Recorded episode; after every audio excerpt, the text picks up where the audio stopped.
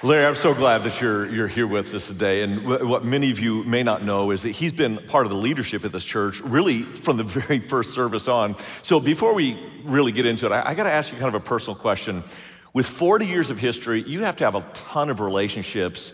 Are, are there any that you need to come clean with?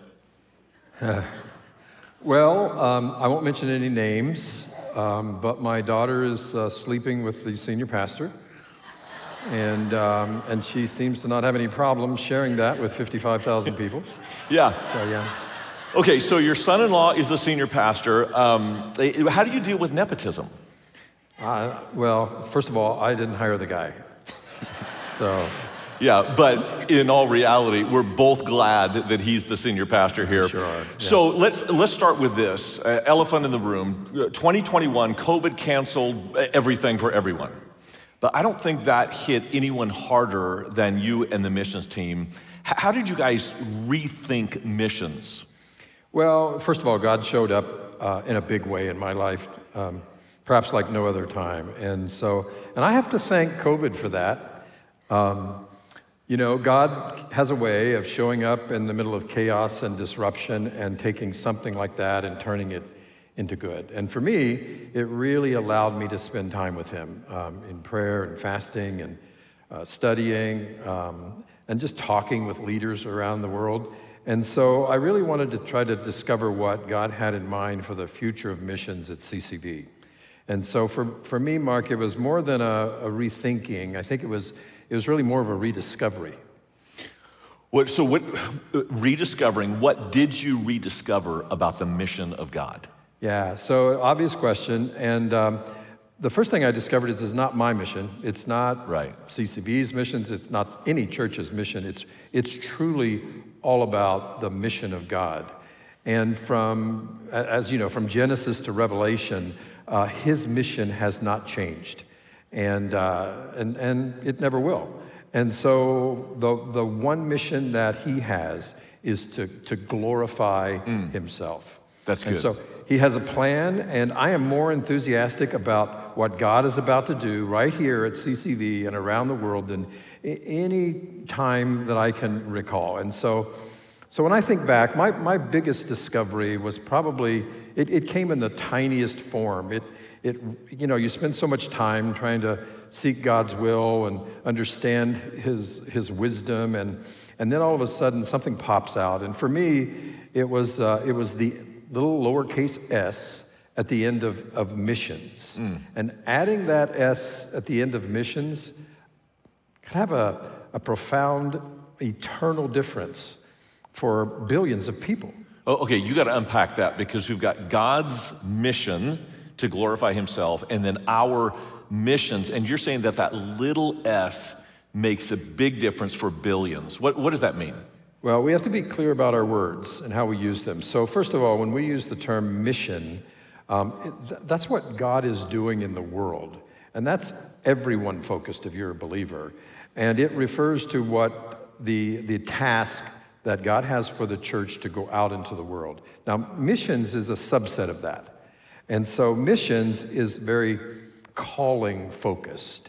And it's the application of mission in a very specific context usually uh, in a cross cultural setting. Okay. So, uh, for example, if I engage in mission in my neighborhood or my community, um, the missionary engages in missions uh, when they are called to serve somewhere in the world, usually in a cross uh, cultural context.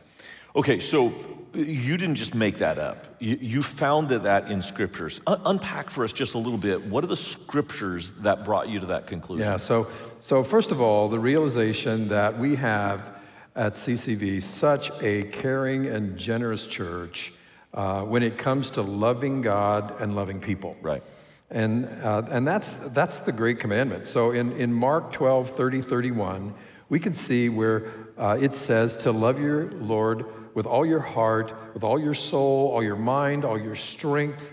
And the second is to love your neighbor as yourself. And these are the greatest commandments. And so we, we do that uh, in a way that I, I think is a demonstration of our love of God and love of people. So we demonstrate that every time we go out and we help the poor or the oppressed, or we serve in our community. And we continue to do that so many ways in our city. Yeah. And so, having said that, though, I think we, we, we may need to work on uh, the Great uh, Commission. And by that, I mean, um, when we see what Jesus said to his disciples on his uh, final days on earth in Matthew 28 19 and 20, it says to, he, he told them to go, therefore, and make all disciples into all the nations, baptizing them in the name of the Father and the Son and the Holy Spirit, uh, and teaching them everything to I have I have commanded you. So we have to remember that that Jesus has provided this instruction at a time soon after his resurrection and before he ascended. And, um, and this, these are important words that he's right. leaving us. And by the way, that's, it's not only there, it's found in other places in Scripture. And so, and we need to do both.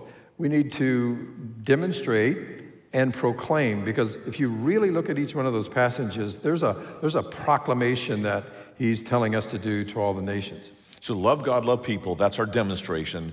The Great Commandment is our proclamation. Mm-hmm. What if we miss the proclamation piece? What happens? Uh, bad things. Bad things happen. Um, you know, I've run the numbers on this, and uh, if we don't get this right, there's about 3.3 billion people who will never hear about the love of God and mm. are right now facing a, a Christless eternity. Wow. And um, and I can't, I can't live with that. We shouldn't be able to live with that. So both proclamation and demonstration are, are so important. Yeah, so th- we get that proclamation, demonstration. Both pieces are essential. Um, You've been, you've been consulting missionaries around the world to mm-hmm. come up with this definition of mission. Can you just, because we've not been thinking about it, yeah. can you give us a concise definition of missions? Yeah, and that's and I really wanted to do a good job on this, and so I really tried to, to put what I think missions is in, in one sentence. And I believe missions is fulfilling the Great Commission, inspired by the Great Commandment, so that the great multitude will stand before God, every nation, tribe, people, language, to glorify God. Mm-hmm. So, in my analytical mind, I, I took these three pieces and, um, and put them together. So we, we have the Great Commission, we have the Great Commandment. So the only question is why? What, why will we do these things? And I think we find the answer to that in Revelation 7 9, when God tells us the end of the story. And so, in other words, the why behind God's mission. And so, if we look at Revelation 7 9, it says that after I looked, and therefore before me was a great multitude that no one could count, not people from every nation, tribe, people, and language standing before the throne in front of the Lamb. And so I kind of put this little uh, formula together. Uh, my daughter made this t shirt. Okay, GC1 plus GC2 equals GM. Yeah, so I'm not a math scholar, but, but first of all, that, that stands for GC1 is the Great Commission. Okay. GC2 is the Great Commandment. And the sum of that is the what. And it's the why of the great multitude. That's what GM stands for. So if, if we will be with that great multitude someday, glorifying God. And so that's the why. So you, you, mentioned earlier that God is on the move today like never before. That, that's a bold statement, like never before. Can, yeah. you, can you prove that? Well, it's, it's, such a great question. It's obvious. And so as I began to, to study this, um, what was going on in, in the world, it was obvious to me that as a Christ follower, I was convinced we live in the greatest history, time in history right now, Mark and, and for two reasons. First of all, there are 8 billion people on the planet Earth. Wow. And so, if we put this in perspective, um, at the time of Jesus' birth, the entire Earth's population was around 300 million. And in the region where Jesus' ministry took place, there were about 45 million. And so, this, this graph that almost looks like a hockey stick amazes me every time I, I look at it. It took the entirety of the human history from the beginning up until around 1800 uh, for the world's population to reach 1 billion. Right. Now, The next billion only came 100 years later. Wow. And so that's when my mom was born in 1927, right? And when I was born, the population uh, accelerated to 3 billion and 5 billion when my daughters were born and 6 billion when my grandkids were born. And now here we are 22 years later with 8 billion people on the planet Earth. So my, my first response is that as Christ followers, we should feel compelled to, to go to the entire globe uh, because there's never been a time in history when things have been easier than they are right now.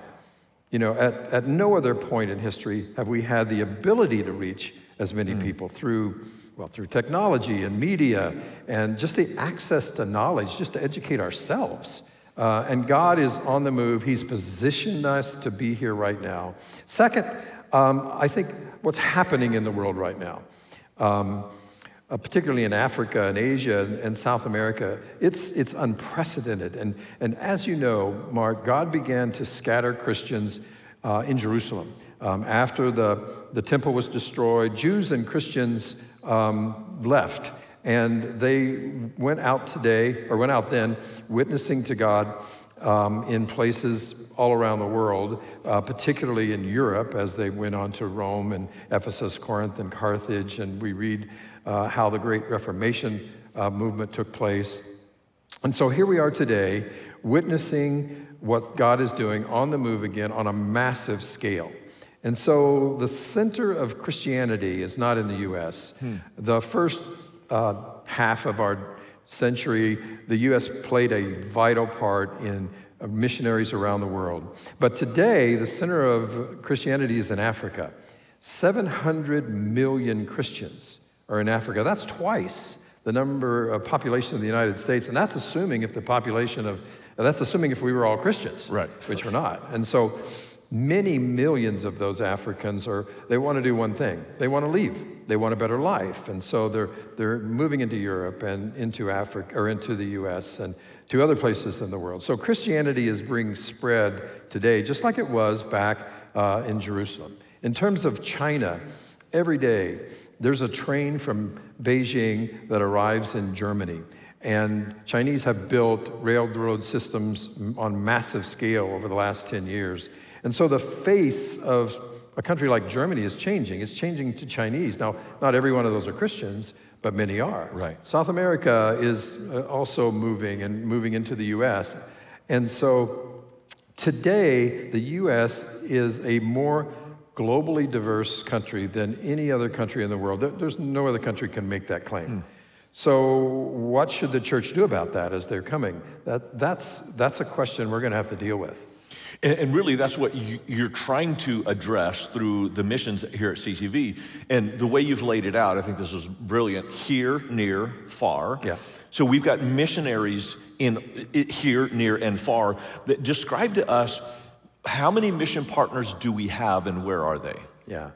So, first of all, a snapshot we have 74 mission partners, and uh, 27 of those are in the here category. Now, those are within the reach of our campuses. We call that our Jerusalem. Yeah, here in the valley. Yeah. Okay. Now, what's interesting about that is the 27 are on our website, and many of those mission partners our church can go and serve. We, we have hundreds of people now serving in those 27. So, so people could do missions and be home for dinner. Yeah. Awesome. The near part is defined outside of that, in uh, outside in terms of the U.S. We also include Mexico because Mexico is so close. Okay. There are 17 of those, and then far there are 30. So that makes 74, and they're spread out all over the globe um, in five different continents, um, as you can see on the graph. Well, so this is going to be an unfair question because we have 27 here partners that people could participate with on a weekend or weekday. Yeah. Can you tell us just one of those? Yeah, yeah. Which baby do I throw out, right? Yeah. So yeah. the first one, um, well, the one that comes to mind is the one that's closest to me because of involvement, and that's Streetlight. Um, in 2009, um, I was asked to try and find an issue in our city that we could address and solve.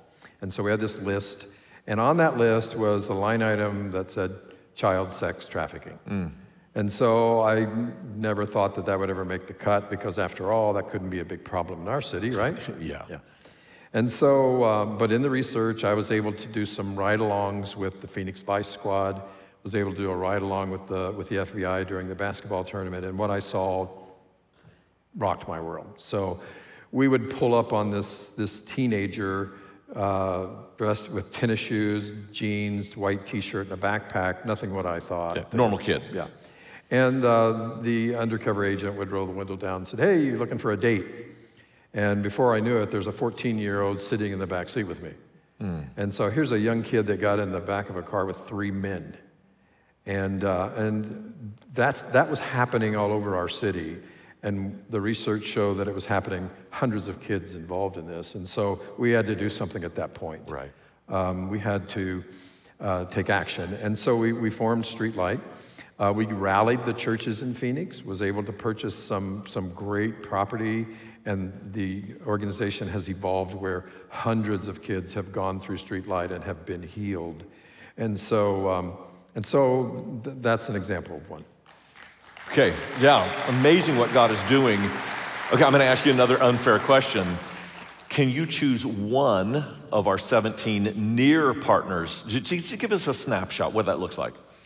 Well, One Mission is an example. In fact, okay. we have we have people there this weekend on a trip. Wow. Yeah. In Mexico. Yeah, in Mexico. And so, uh, One Mission is an example of near. They um, they provide housing to the most poverty-stricken people. Uh, many of these people are living in cardboard boxes that are wired together, mm. and so providing them with shelter and a good home is the first step in alleviating poverty. It's a strategy that's that's used. And so One Mission provides that. And they provide a, a, very rewarding trip for us to go on or people to go on to actually go down and side by side with the people that are living in these cardboard huts, build them a home and, um, and, and help them see the love of God and the love of people in, in our trips. I know this is hard because you could have talked about prison ministry, you could have talked about mm. homeless ministry, you could have yep. talked about medical clinics, yep. all here and near. Yep. One more unfair question.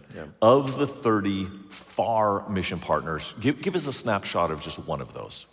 Well, like I said, there's, there's many. In fact, we have another team that's there right now. They just landed the, on Thursday in Austria. Okay. A great trip. Um, check the website out if you ever wanted to go to Austria. But the one that comes to mind is uh, Missions of Hope in Nairobi, Kenya. We, we call it MOHI. Um, it's an important strategic partner of ours. Mary and Wallace Kamau are such close friends. Mary is visiting the U.S. right now and staying at your house. Staying, staying at our house.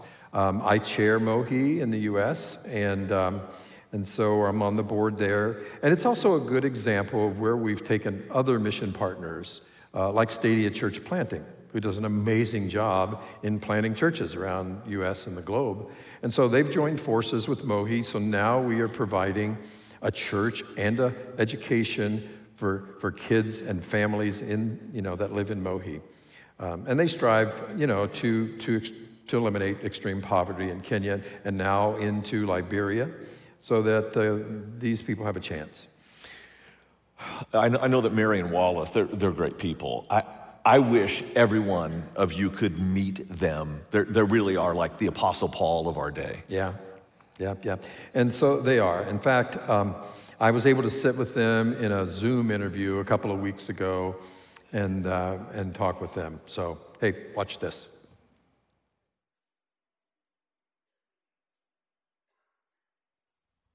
Mary and Wallace, uh, you have been a blessing to CCV for so many years now and you are the directors and president of Missions of Hope in Nairobi, Kenya. Can, can you give us uh, maybe an overview of Missions of Hope and uh, a little bit about you and, and Wallace? Yeah, Missions of Hope is a Christian NGO uh, which uh, is working among the disadvantaged communities. And uh, we have uh, a four pronged approach where we have education of the next generation, we have economic empowerment uh, of the parents of uh, the children that are in our schools and other community members. And uh, we have uh, regeneration whereby we are reaching out to the people with the gospel. And we have restoration through the health ministry. Today, we are working in 30 different locations. That means 30 schools, and we have 22,678 children. What, what kind of growth do you expect over the next 10 years?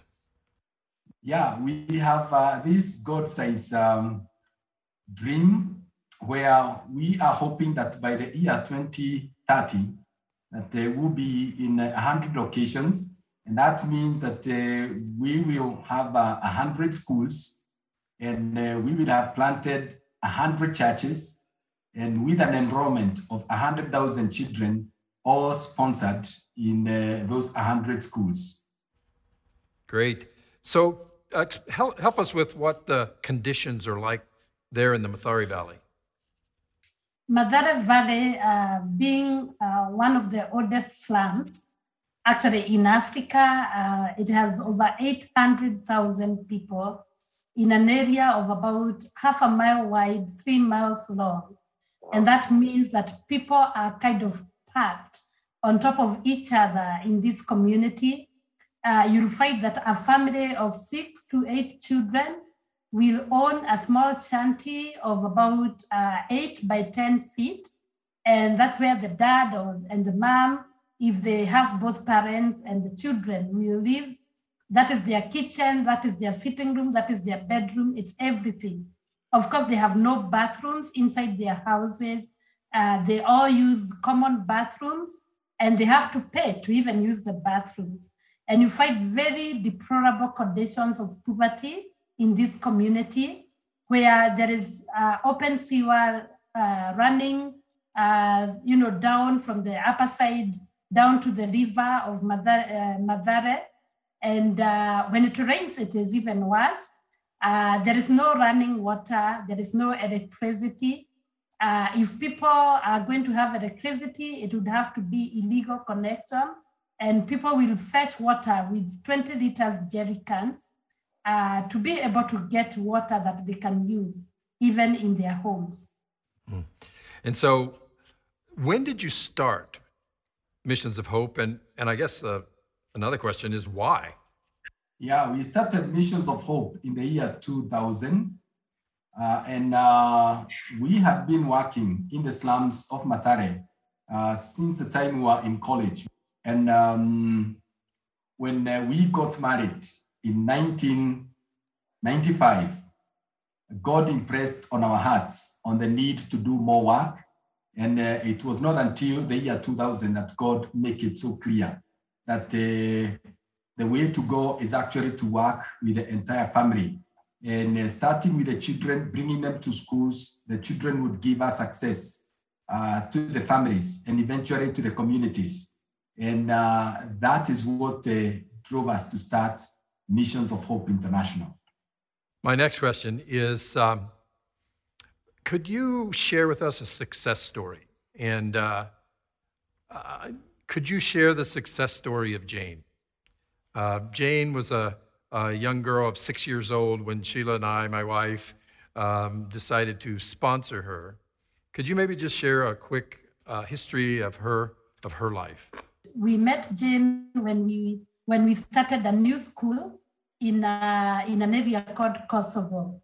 And Jane happens to be one of the luckiest, luckiest children in that community to be part of the first 80 children. That was in the year 2007. And then, uh, you know, later uh, Larry and Sheila picked Jane and became their became her sponsor. And over the years, Jane went through our primary school, then she went to our high school, which is called Joska High School. And during that time, the Jane's mother ended up starting to live with another man as a husband. And then they were, the, you know, the Jane's mother was actually a drunkard. She used to drink a lot of the alcohol, the locally brewed alcohol called Chang'aa and uh, and then and so it's like if Jane wasn't able to be considered to be in our school, her life would have been much worse. of course, through Jane, we were able to start working with the family. We got her siblings into our school. And as of today, Jane is working as a, our mentor for the camp. We recently started a Gaza camp, a discipleship camp for our sixth graders. And Jane is one of our mentors. She's a role model. She's a great leader.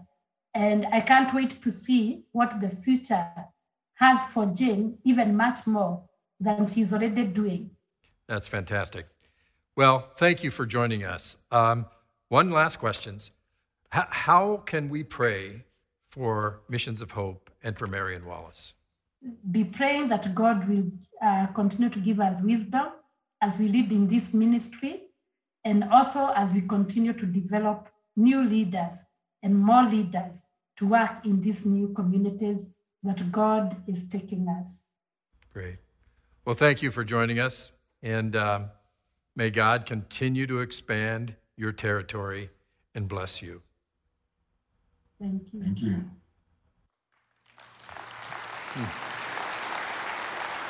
Can you sense that God is on the move?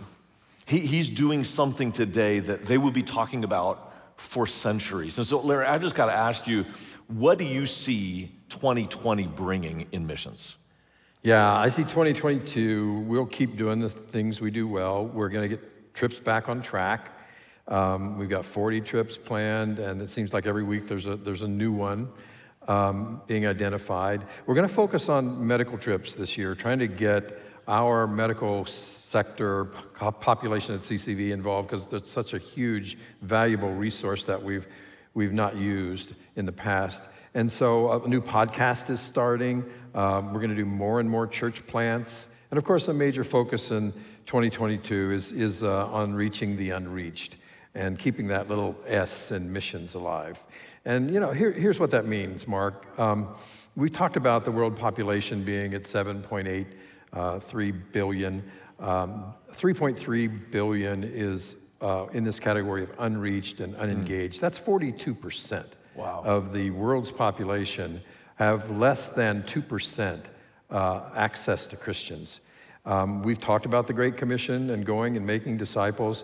Of that 3.3 billion, there's about a billion almost, approaching a billion, of a category called unengaged. And these are people that have no access to the gospel. Mm. There are no Christians in their people group, they have no access to a Christian. And so we're going to, we're going to be working with groups like Team Expansion, uh, Quenched, our, our, homegrown organization here in, in our CCV, um, Good News Production, Mohi, and uh, we're going to be working with them to shift focus and resources to, to supporting organizations like that to, to reach that, those people groups. So we have a strategy to reach the unreached. Now, this isn't going to surprise any of you. Larry measures everything. So, what is what is your metric for success in missions at CCV? Yeah, well, it's, it's similar to the things we keep an eye on here at, in our church. Uh, it's impacting, CCV is impacting the world.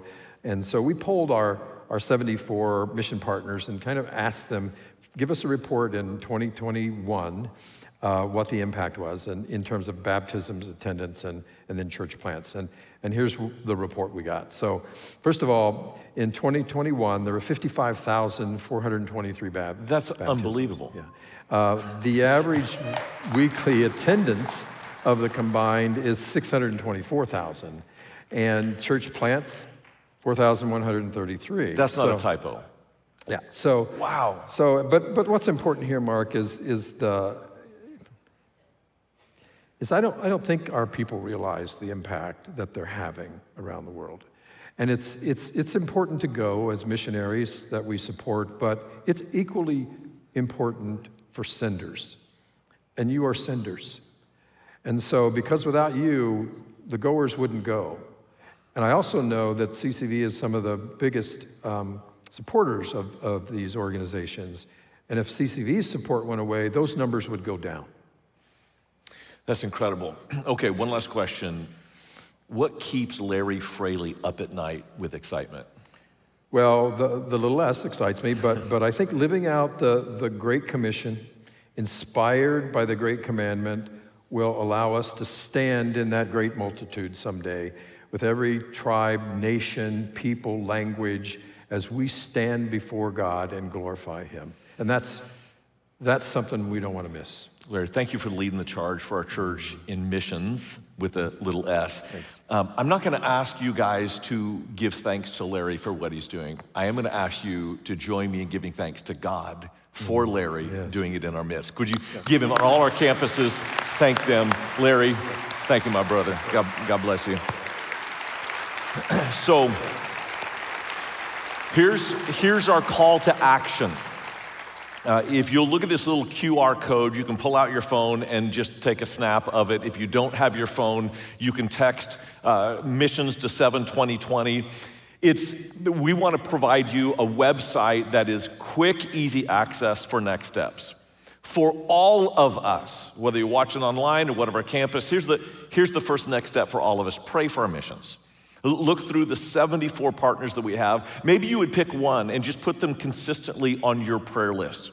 Second thing, as you go to that website, you're going to notice there are trips opening up, and there will be more continue to open up through this year. Maybe it's time for you to consider going on a trip. Remember, there's trips right here in the valley, ways you can serve a mission partner that touches people from around the world and get home for dinner. The third thing that you might want to notice if you have enjoyed the information that you've gotten here today, we've only scratched the surface. And this podcast is going to keep going through our different mission partners. If you want to subscribe to the podcast, I've listened to the first one, it's, it's really good. You, you will be informed week over week of what God is doing here, near, and far. And we want to take this mission that is so big and so broad and bring it home to you. So, right now on your campus, your host is going to come out and talk about their own mission experience. And then we're going to have a time of prayer over communion for our mission partners. Welcome your host.